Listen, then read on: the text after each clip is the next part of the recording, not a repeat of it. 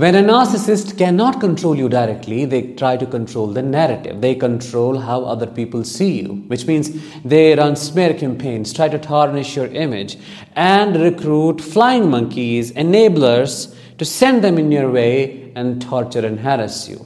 They make these flying monkeys talk on you and extract information so that they keep using it against you and keep causing the harm. All of this in combination is called abuse by proxy. A narcissist does that when they can no longer harm you directly. Also, if you want to know how to deal with a smear campaign, I have created a video on how to run an anti-smear campaign against a narcissist. It will give you insights into how to see the smear campaign, how to fight with it, and how to minimize the damage. Want to watch the video?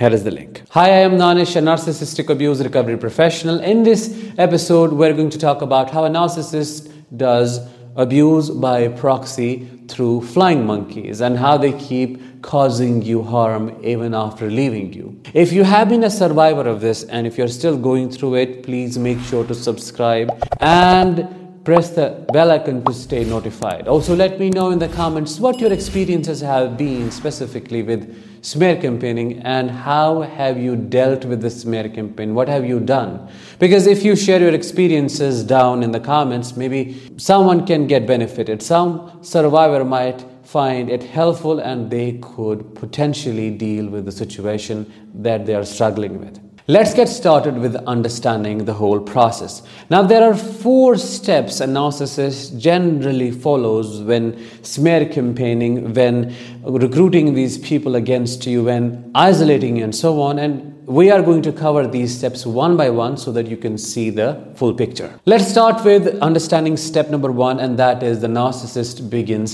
smear campaign. The narcissist tries to tarnish your image by spreading lies about you, by fabricating stories, creating a web of lies, and just making up things that are not real, that are far, far from reality, and just tell terrible things about you to people, to those who could be potentially turned against you, who are not close friends, who are maybe mutually known people, mutually known friends, who have the potential to accept the narcissist's narrative and then become a flying monkey or an enabler. So the narcissist keeps doing it constantly. It's clockwork for them until you lose your circle. You are seen in a bad way, maybe in your office, if they use the employees, the people that you work with against you. They may use your friends, they may use your family, they may just do everything, reach out to every single possible person they can reach out to destroy your image and reputation.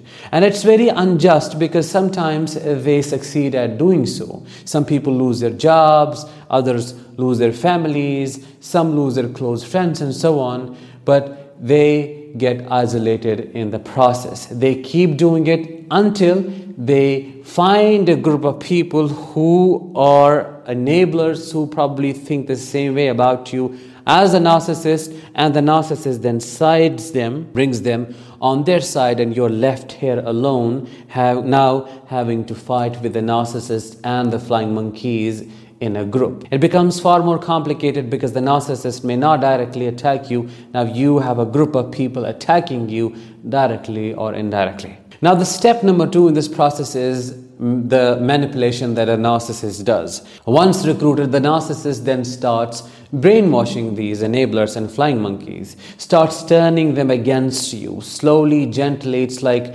dripping the slow poison in their blood until they become a vampire like a narcissist, until they get filled with hate and they loathe you, they want to destroy you, they, they are motivated enough to attack you.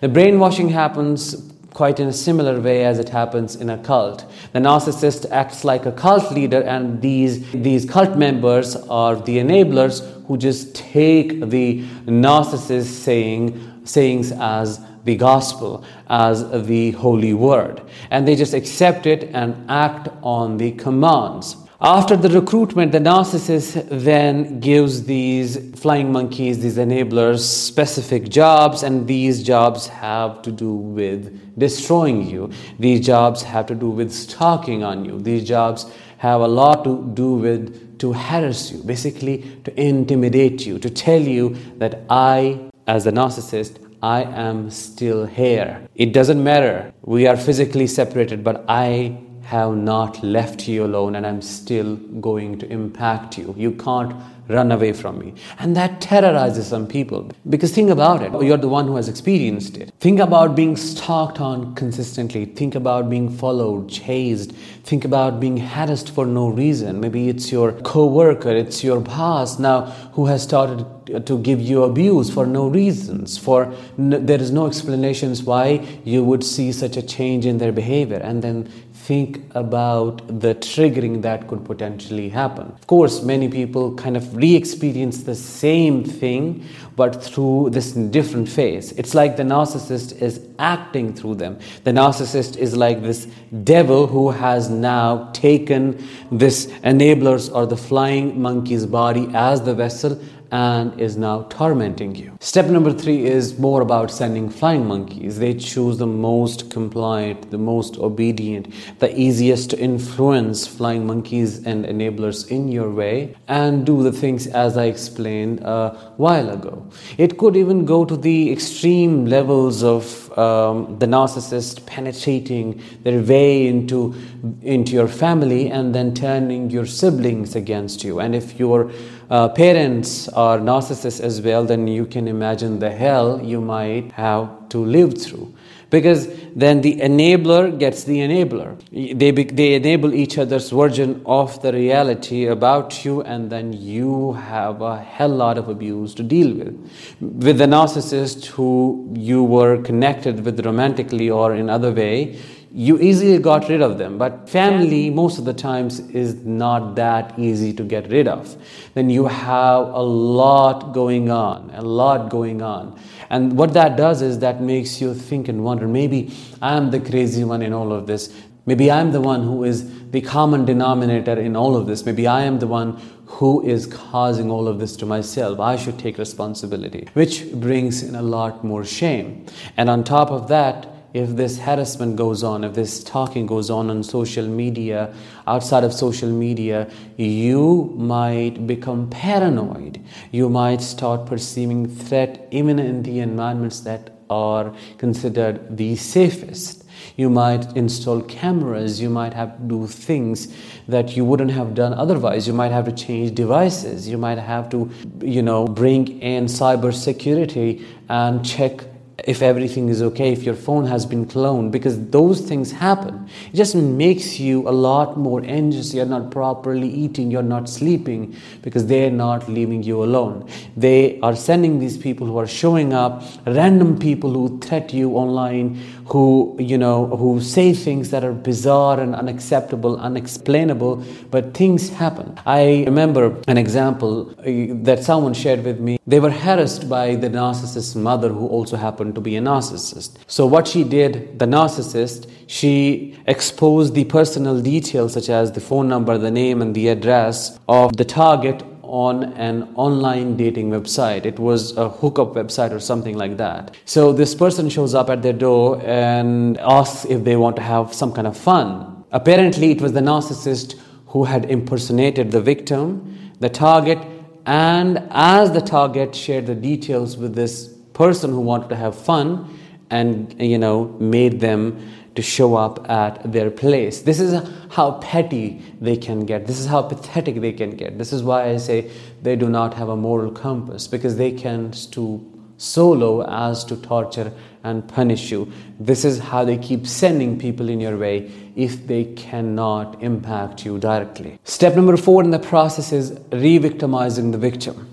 You feel re-victimized as i was explaining again, again in the step number three because this is this whole process is interconnected. So uh, you know it just every step is a part of the other step. Re-victimization happens. You thought after leaving the narcissist you would be okay. You would focus on your healing. You would move on. You would have a new world to explore. You would have the stressor out of your environment and there is nothing to worry about now. But now the narcissist has started smear campaigning. The narcissist has started sending these people in your way, doing harmful things, things that cannot be proved, which is why the plausible deniability comes into the picture. You know things are happening, you know who is behind, but because you can't prove it, let's say legally, so it does not exist.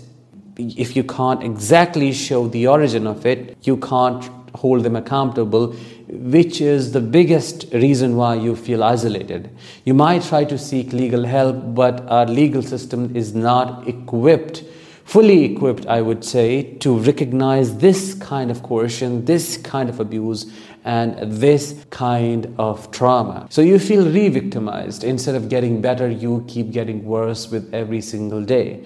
Your PTSD symptoms keep getting worse. You have nightmares now. You're paranoid. You wonder if someone is going to show up at your window and you know peek through and see who is inside. You don't know who is going to knock on the door at 2 a.m. in the night because things have happened. You are forced to physically change your address, including changing your phone numbers, deleting your social media profiles. They just do not stop which is again the obsession of the narcissist and their relentlessness that just keeps them going. They have to somehow impact you, they have to somehow control you because they cannot stand the fact that you are out of their grip and they can no more harm you, no more decide how you feel. Your emotional state is and should be decided by the narcissist as per them, in their opinion. It has to be the way they want it to be.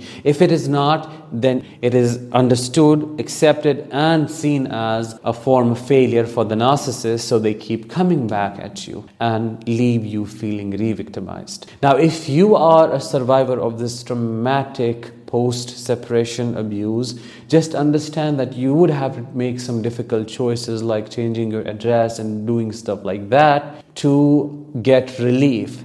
You would have to maybe go um, underground a little bit, hide a little bit, change things that you know they could potentially use against you, change all your personal information. Sometimes it goes to the extent of changing your name as well. That is how you can get rid of these people because Otherwise, they're not going to stop.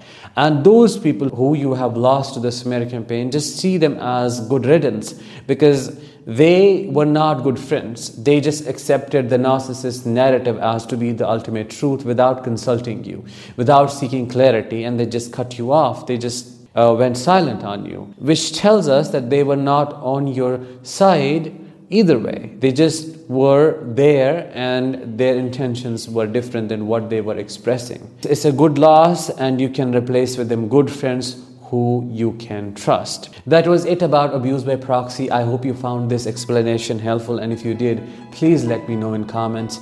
Make sure to like, share this video, and subscribe. I'll talk with you in the next one. Until then, let the healing begin.